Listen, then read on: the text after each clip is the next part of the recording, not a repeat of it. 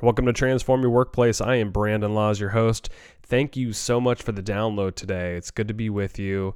And uh, we're going to switch gears a little bit today. We have a topic on happiness in the workplace. I know a lot of us could use a topic like this. Uh, it's tough times for a lot of people, if not everybody and um, there's a lot of negativity out there. There are some positive messages going on out there, and I hope that you know an episode like this will get you to look more at the positive side of things, and hopefully you know can make your workplace a little happier. So, we brought on Nick Marks. He is the CEO and founder of Friday Pulse, a company that's really looking to make workplaces happier. So uh, Nick is a statistician by trade, and he somehow got into happiness and you know teaches people on it and uh, talks about it a lot. So we talk about the state of happiness right now in light of what's happening right now in the world, what drives our happiness,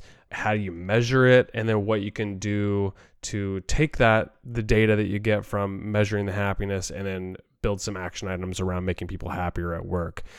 So hope you love this episode. I know I did. Uh, Nick was was great. He also has a great TED talk too. You should check that out. It's more on the policy side of happiness and what governments can do to make um, communities uh, happier. Uh, so this this uh, dovetails into it nicely a little bit. We didn't talk about the policy side at all, but really about what workplaces can do to to make employees happier and more engaged and all that. So hope you love it uh, reach out to me on LinkedIn or Instagram or any of those places that if you want to reach out and connect, I'd love it. And of course, go to Apple Podcasts and give us your five star review. We'd really appreciate that.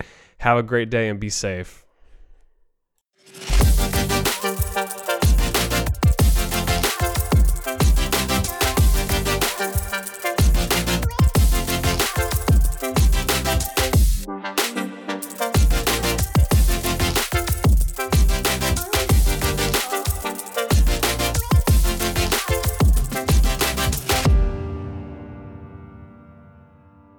Nick, thanks for coming on the podcast. It's great to have you on. Thanks so much for asking me, Brandon. You study happiness, you talk about it a lot. You've got an organization that measures happiness. We're going to dive into all that. But I think uh, where I wanted to start was we're in a crazy time. It's April 23rd right now. We're all, for most of us, we're locked down in our homes. What is the state of happiness right now? Oh, I would say very variable. This is landing in people's lives in very different ways. And, you know, some people are undoubtedly really struggling. Some are struggling right from the beginning, and some they've sort of absorbed it for three or four weeks and now it's hitting. So I think, particularly if you've got young kids or you're looking after elders or you're sick or you've got someone that's sick, then it's really, really tough. Probably, I mean, I haven't got actual figures on it. Well, no, there are some figures in the UK. So there was a survey out which said that 15% of people are really struggling with the lockdown, and then a further 15% are having strong difficulties. But probably 40, 50% of the population are quite okay. I'm personally very okay. You know, I have a job I like, a wife I love who I live with, so it's quite easy. I share your sentiment on that, but I feel like a lot of people are probably not sharing that sentiment. Us, and they're probably more unhappy than happy and depressed and anxious. And you know what's the causes of that? Is it their situation? Is it uh, fear mongering from the media? Like, what is it? Well, I think if you're prone to anxiety, this is probably sort of perfect storm, really, because, you know, viruses are unseen. They're sort of creepy, difficult to understand. We've made everyone frightened of each other because you're looking at other people thinking, have they got it? So, the week before in London, when I was in London still, you know, you really started to sort of see everything as dirty and difficult. And, you know, it's really creepy. And of course, what's going on from a purely emotional perspective is fear and anxiety. And fear is an emotion which is helping us avoid a threat. In that sense, people tend to either run away, which is a really valid way of trying to get rid of a threat, freeze, hope it doesn't find us. But neither of those two are really very good on this virus. So the third way that people do it is gather together and try and fight something together, which is what we're kind of doing, but we have to be socially distant. So there's all sorts of ways that the sort of emotional cues that we're getting are very different from the actions we can take. And that makes it very hard. And anxiety is very pervasive. And if you are someone that has traditionally been anxious or suffer from panic attacks or OCD or anything, then this is really, really tapping into difficult stuff. And so those people are suffering purely from that. And then I think we've got this second wave where people's circumstances have changed. So been made redundant or furloughed. That we've got a word in Britain we're using called furlough, which is temporary. Yep, we use that too. Yeah, I hadn't heard of it before this crisis, but you know, people have got made redundant or they're living at home with young kids who are becoming increasingly sort of stressed by the idea they can't see their friends, they can't get out to school, they can't do exercise very easily. So there's all this pent up energy. So I think there's a second wave coming now, which is like we've been here for four or five weeks and it's not getting better. And suddenly that feels depressing. So there's different triggers going on.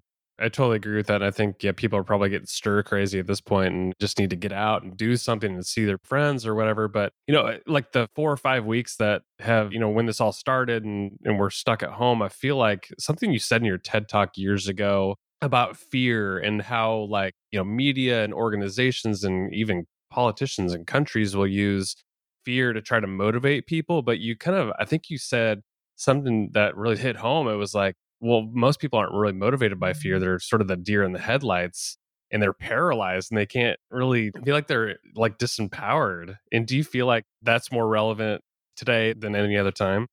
Yeah. I mean, I think the media plays very much on fear and on anger, on negative emotions because they're so powerful for us. They grab our attention the negative emotions. And the reason they do that is because, from an evolutionary perspective, they're very much about our immediate survival.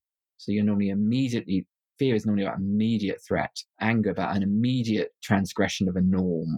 So they're very, very, you know, they're part of the fight and flight mechanism and they rush us full of adrenaline and whatever to deal with the situation. But this sort of pervasive virus that's not very good for. But the media really, I mean, they sell on bad news. And it's sort of because in our evolutionary past, yeah, that something bad happening could kill us straight away. Whereas if we miss something good, there'll probably be something tomorrow. So it's just got a sort of lower stakes for us, the positive signals that are out there. So it's quite hard. And I think the definite advice for mental health experts is consume less media.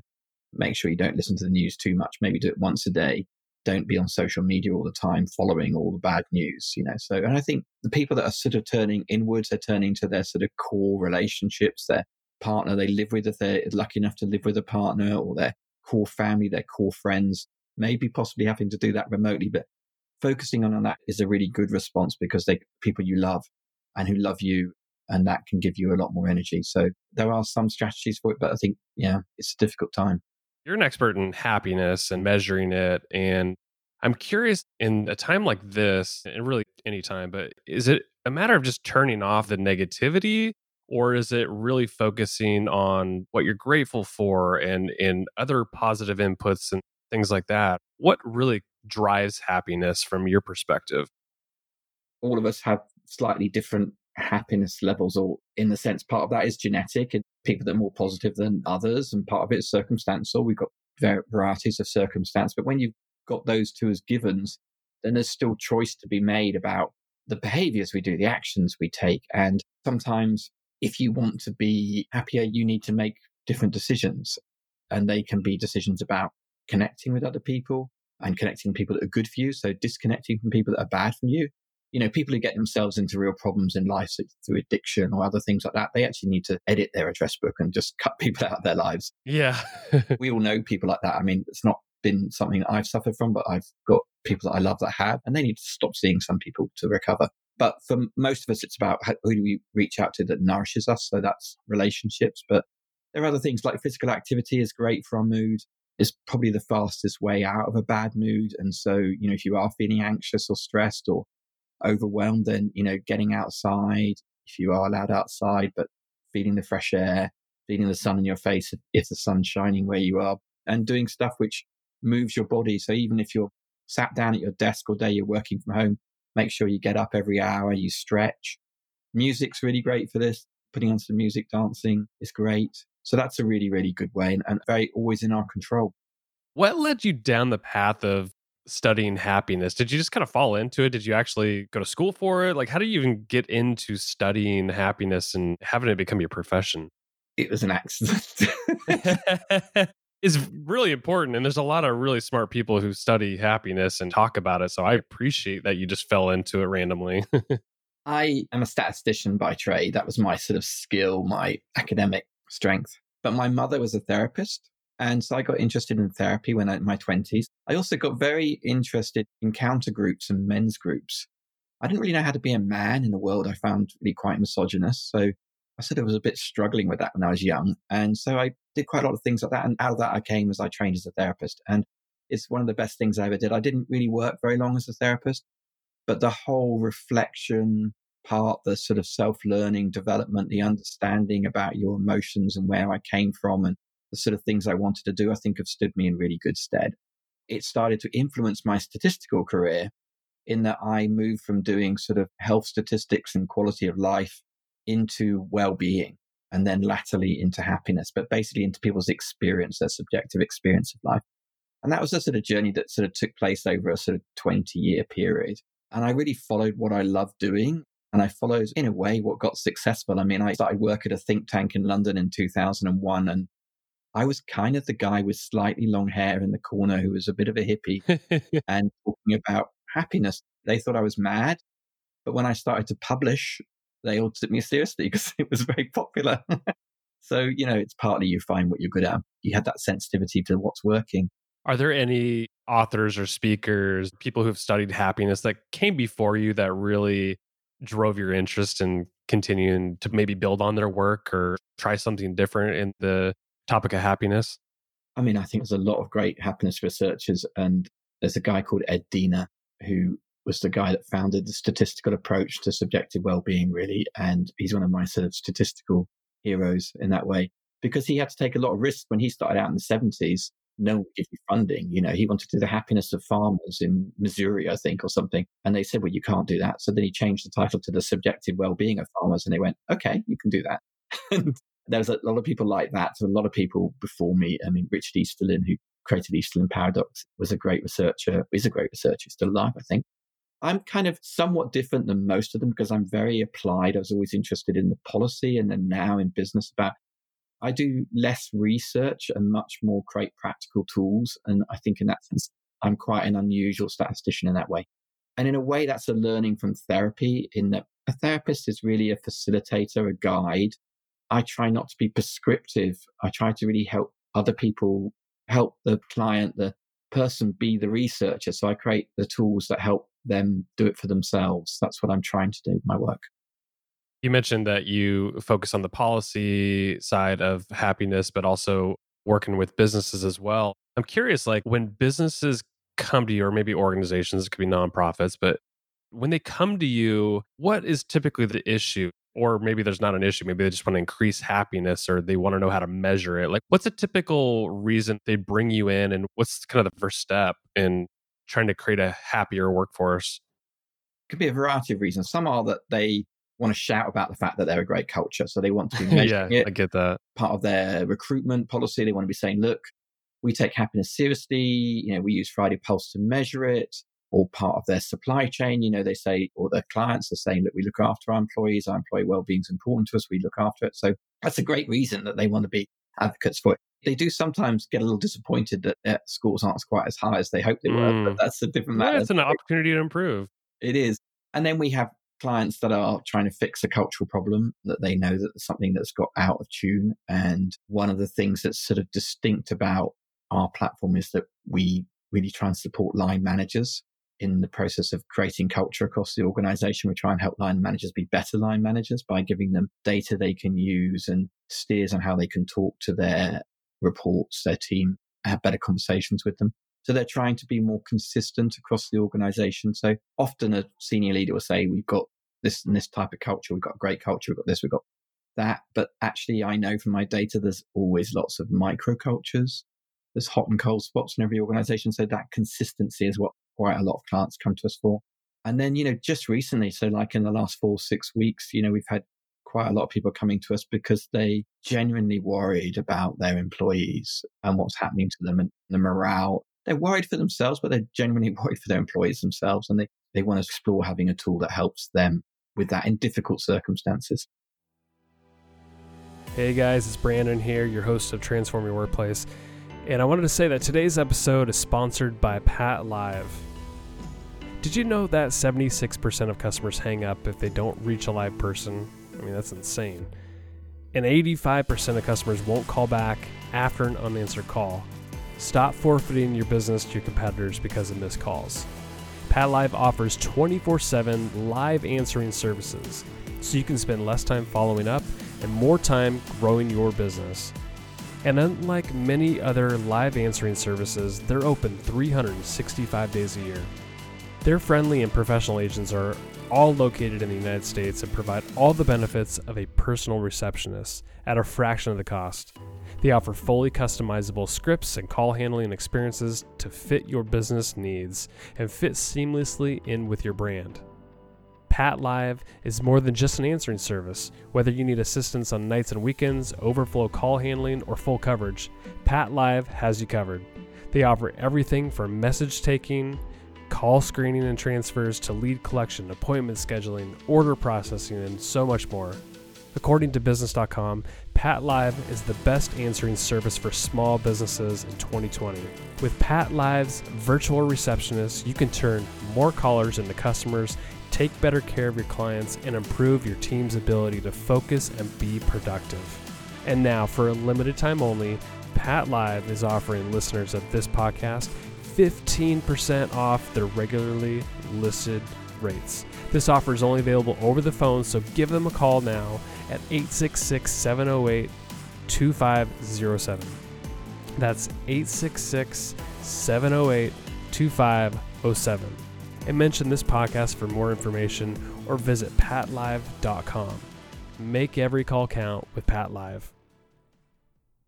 I'm really curious how, if you measure this, and I'm sure you have, but the correlation or maybe there's a causation between work and home. And like if you're happy at home, but not happy at work, do those tie in together? Like, I guess are they mutually exclusive? Meaning, if you're miserable at work, you're going to be miserable at home too, or vice versa. What have you seen? Basically, it's a technique we call statistic, which is domains, where we're looking at different domains of life. And it's a very classic way of looking at quality of life and well being.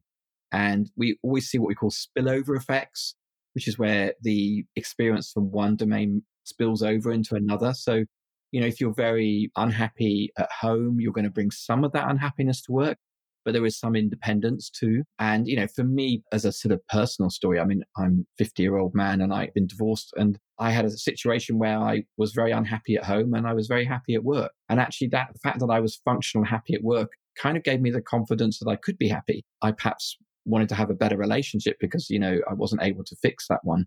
That gave me confidence. But of course, you know, it probably was slightly affecting my work, but I don't know. So there's some independence. And of course, organizations, you know, what goes the other way is people take their stress home that, you know, if they're very stressed at work, they take it home.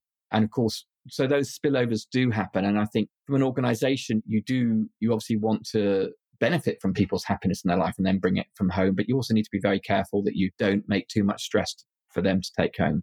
And that's the sort of ethical boundary between work and life is one of those spillover effects. And it's partly why I actually get quite interested in looking at the quality of people's weeks. It's why we call Friday Pulse Week. We ask people at the end of the week, how was their week? Because I kind of feel it's worse to go home stressed on a Friday than it is a Tuesday. Absolutely. Yeah. Two days at home. yeah. You've got two days at home. If you go home stressed on a Tuesday, you probably sleep on it and you wake up on Wednesday, can fix the problem from work. Whereas Friday, you've got to wait till Monday and this and that. So actually helping people sort of get their work done in their week and be able to go home clean is sort of, I think, an ethical commitment, I think should be from employers. You're a statistician, and I'm curious what areas of happiness you measure. So, if organizations are using your tool, Friday Pulse, what areas are you measuring to, and maybe you've had iterations of this over the years to develop the tool? I'm really curious how you do it. There's definitely been iterations. It's, maybe it's a trade secret. maybe you don't want to share. it's not a trade secret. It's not a trade secret. As a statistician, you know, when I started out in my career, I wanted to do very complicated statistics. You want to kind of know everything. so you ask lots of questions. Every variable imaginable. yeah. And of course, this is actually a trap that a lot of staff surveys fall into, that they ask sort of 60, 80 questions because they want to know every angle on it. And actually, one is I know that respondents get really fatigued going through a long survey and the quality of data drops as you go further down the survey. So they start off a bit enthusiastic get to about question 42 and let's start drifting away. That's a problem with quality of data, but it's also just a mistake to think that you can do that because at the center of every statistical data set on people's experience of life, their well-being, their happiness is what I call a good bad signal, which is is it going well or not? You can look at the statistic, it's called a factor structure, but it's the data, how it hangs together. And I started to realize that actually what I really needed was a strong outcome variable. And then you could look at what the drivers of that outcome variable were. And the outcome variable we use is how have you felt at work this week, you know, from unhappy to happy. That actually is what we're trying to, I'm going to say this carefully, optimize because you don't want to maximize it because if you're always happy, you're actually missing negative signals, but you want to have people have a lot more good weeks than they have bad weeks. And then everything that we do on our platform is about improving the quality of people's weekly experience of work. We do ask more questions in there about the drivers. So I don't know, you're probably familiar and your listeners perhaps with Gallup's Q12 engagement survey. And basically what they ask in that is about processes that they suggest lead towards engagement. And in many ways, engagement is a code word for productivity. And so they're looking to improve the productivity, the performance of the organization. These are the behaviors that we know in individuals lead to that. But they don't actually have an outcome measure. They have these process measures. So when they measure engagement, they've got 12 questions. Maybe they use more sometimes, but they basically draw a big bell curve of the distribution. They say if you score over this, you're engaged. If you're this, you're moderate. If this, you're disengaged. I don't really know if that's true. And I also don't know quite what engagement is. You know, if you ask people how engaged are you at work, they don't really know how to answer that question. So I find it a sort of messy construct. I find it messily measured, messily defined. Whereas if you ask people know, how you felt at work this week or how happy you were this week, people can give you that answer because that taps into that strong good bad signal that they know about their work. And it's actually very much a part of the way our emotions work as an organism. You know, the first duty of an emotion, if an emotion has a duty, is to tell us, is it safe where we're going? You know, should we approach, avoid? And that's where the whole positive, negative emotions, good, bad comes. You know, we get it when we meet someone for the first time, friend or foe. That signal is very strong in us. And we know that about our experience. We can say it was a good experience, it was a bad one. And so that signal is very easy to capture. The reasons for why it's good or bad, why we're happy or not, are much more complicated but we know how we are. And so when we're creating indicators for organizations, we structure everything around the idea that the organization wants a good bad signal. They want to know which teams are doing well, which are struggling. How can they identify them straight away? And, you know, weekly, monthly, whatever it is. And then, okay, right. How do we improve that? And then we get into more detailed statistics or actually processes often. That's so profound. I think most people do these surveys of happiness to always be happy or to showcase how happy they are there's like PR awards, and they do it for all the wrong reasons. Versus you were just talking about the like the negative signal is important. You don't want them muted because you need to know that there's improvement to be made. And if you can't figure out those negative signals of why people might be unhappy, how do you even build happiness programs within your employees to make them happier and improve? Because I don't know, without that, how do you ever get to the root cause of why people might be unhappy, right? Yeah, it is dysfunctional to be happy all the time. individually so and collectively. Yeah. I mean, and actually, I'm a really positive guy, and the problems I've got myself into life have been over optimism, why I override negative signals because I want to look on the bright side. And I've had to learn as I've matured to listen to those signals more. It's just the same in a system. It's unrealistic to think that everyone's happy all the time. You know, you want to have a good, strong set of relationships. You want to have robust teams that can bounce back. And I actually think that how you observe resilience in a system is that you measure that team morale, employee well-being every week. You see it dip and you see people bounce back. And that is resilience. And we've seen it across every one of our clients over the last six weeks. Huge dip, some bounce back, variable to bounce back across organizations and also variable through time. I was feeling quite confident in my team and how they were doing. Then this week they started to drop again. And that was because probably these cumulative effects of people with younger children. And so we actually had a long discussion this morning about what was going on for everybody and what can we do to help each other and how we're all in the same boat and going to get through. We probably won't bounce straight back to where we are because this is so pervasive what's going on. Yeah, I'm really curious like what could drive happiness at work and what organizations leaders can do to help improve the happiness and it sounds like you know, sometimes measuring it and then having a dialogue with your people about like hey what's going on what can i do to make your week a little bit better because I think, you know, a lot of folks probably thought like, oh, let's just give them some perks and benefits and that'll drive some happiness. But it doesn't sound like that's true. It sounds like it's probably less obvious and deeper in connection and purpose and things like that. There's some things which are about sort of weekly process and sort of where you're experiencing your work very proximately, which is, you know, mainly about team relationships and how you get on with your line manager and your colleagues. But then there's five, what we talk about five big ways to positive experience happiness at work. And they are connect, which is relationships, and how well you get on with your colleagues and between teams. The second one is being fair, which is that humans are we're exquisitely attuned to injustices. And it makes us very angry when things don't feel fair. And in fact, it's one of the fastest moving emotions, anger. You know, if you see a colleague treated unfairly, you feel angry on their behalf pretty much instantly. If they do something brilliant, you feel a little bit happy for them, but not quite, you know, whereas the anger goes very quickly. Fairness is sort of what we call a deficit need, which is that if it isn't there, you don't get to the table, but you sort of can't over satisfy if you go to me. The third one is empower. Daniel Pink would call this autonomy. But, you know, it's basically being able to influence the decisions, shape your work, use your strengths, be yourself.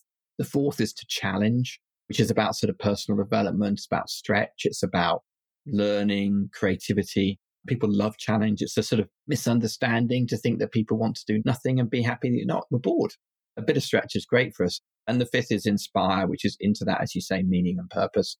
What's our higher goals? What's the organization's purpose? You know, do we feel a sense of that we're getting a sense of accomplishment and doing worthwhile work.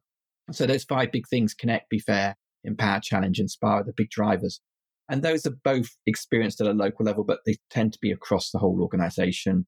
They can be across sectors. You know, we see, for example, you know, that people in advertising can often feel that they're really empowered, challenged, they've got uh, great colleagues, but they kind of feel inspires not there necessarily. Whereas in not for profits, the inspires there massively, but they might not be treated fairly or something else, you know. So you can see these different sort of fingerprints across sectors as well. As people are sitting in sort of isolation right now and they're working from home and they're probably in their heads quite a bit, are there any questions that people can ask themselves about their own happiness? Or just to get themselves thinking about, okay, what drives my happiness? Is there anything that you recommend for individuals? I think that's where reflection and that sort of that. So just the very asking of the question is actually a question we don't ask ourselves very much or you know people don't ask themselves very much don't reflect on it and that negativity bias that comes in as we said earlier from the media and from the world outside that we can stop and this is you know the foundation of exercises like gratitude diaries and things like that is at the end of the day or the end of the week sitting down and thinking you know what's gone well because you know what hasn't gone well can be quite foreground for us. Yeah. And we can forget what's gone well and, and what we're grateful for. And, you know, I mean, this is the foundation of good relationships. Relationships can drift away from us because we don't appreciate each other enough. But, you know, whether that's, you know, our intimate relationships, our friendships or family or, or work, whatever. So it's actually taking time. And so I've seen this massively, not only just sort of in friends, but in our data is that people are really reaching out and thanking each other. So part of our weekly flow of questions as we ask, people have got anyone they want to thank at work. And in the week where people's well-being collapsed, actually thank you notes went up doubled. And I think it's like as we sort of struggle, we notice who's supporting us more and we thank them more. That's a sort of natural process. But I think it's how do we make those processes more part of our daily rhythm? Let's not just appreciate people when we're struggling. Let's appreciate them when we're doing okay. It's that reflective process and the therapeutic process is a weekly ritual. There's a very strong rhythm to therapy. I mean, most people it's weekly. Some people do it more, some people do it less, but it's that continual learning process, that commitment to it. And it builds over time that therapeutic process, that counseling, that reflective process. So anything that builds on that journaling is really good if you like that. Even actually little simple things I see my teens using TikTok. Yeah. And it's funny. I mean, it's funny, TikTok. And of course, they mainly do it like, you know, my two stepkids who live with us at the moment, they were having a battle who would get the most views. And you know, one of them got 140,000 views on something. Wow, that's, that's great. And they were really excited. But I see people journaling themselves on TikTok. You know, this is my week. This is what's happened. And, and you, maybe you won't get many views, but that process of sort of weekly reflection, daily reflection, I think is the main thing we can do individually. I love it. Nick, I've really appreciated this conversation. It's really just nice to talk about happiness and how we can be happier and all that. And I know you're doing some really cool stuff during this crisis with Friday Pulse. Can you talk about that before we part ways? Yeah, so Friday Pulse is a third iteration of product I've tried to create in this area. And I'm actually, the last one I stopped because I didn't like it enough and I absolutely love Friday Pulse. So I, I decided if I was going to have to go out and sort of shout about it. I really want to love our products. I wasn't going to cope with a mediocre one. It's built around a weekly pulse. We ask you how you were. And we were just coming to market with it, really. We've been working with clients about two or three years with it. And then this hits. And so we just decided, well, let's just make it a free platform for three months for anybody that wants to use it through this crisis. We've got an upper limit of 1,000 people in an organization, but that covers most people. And you can just sign up and use it for your team in your organization. And we're actually having a really good response to that. It feels like it's what we can do. I mean, there's obviously a hit to our cash flow, but we'll take that. Let's go through this together. And if people find it useful, I trust they'll become clients later. That's the main thing that we're doing. And then, you know, I'm just trying to offer tips each week. I write tips each week and write a blog article each week about happiness or we're talking a lot about team morale and resilience. It's the same measure, but it, really we're trying to get to the quality of people's experience. We're doing things like releasing a resilience calculator, which will show you, you know, if you don't look after team morale, how much more you might lose this year. I'm trying to create things that help people really pay attention to employee experience because for me, that's the stuff of life really is our experience. So, you know, I'd like people to have better experiences in this world while we're here and work. We spend a lot of time at work. So improving people's work experience seems a really valid thing to do. Nick Marks, thanks for coming on the podcast. It's been a pleasure to talk with you. Thanks very much indeed.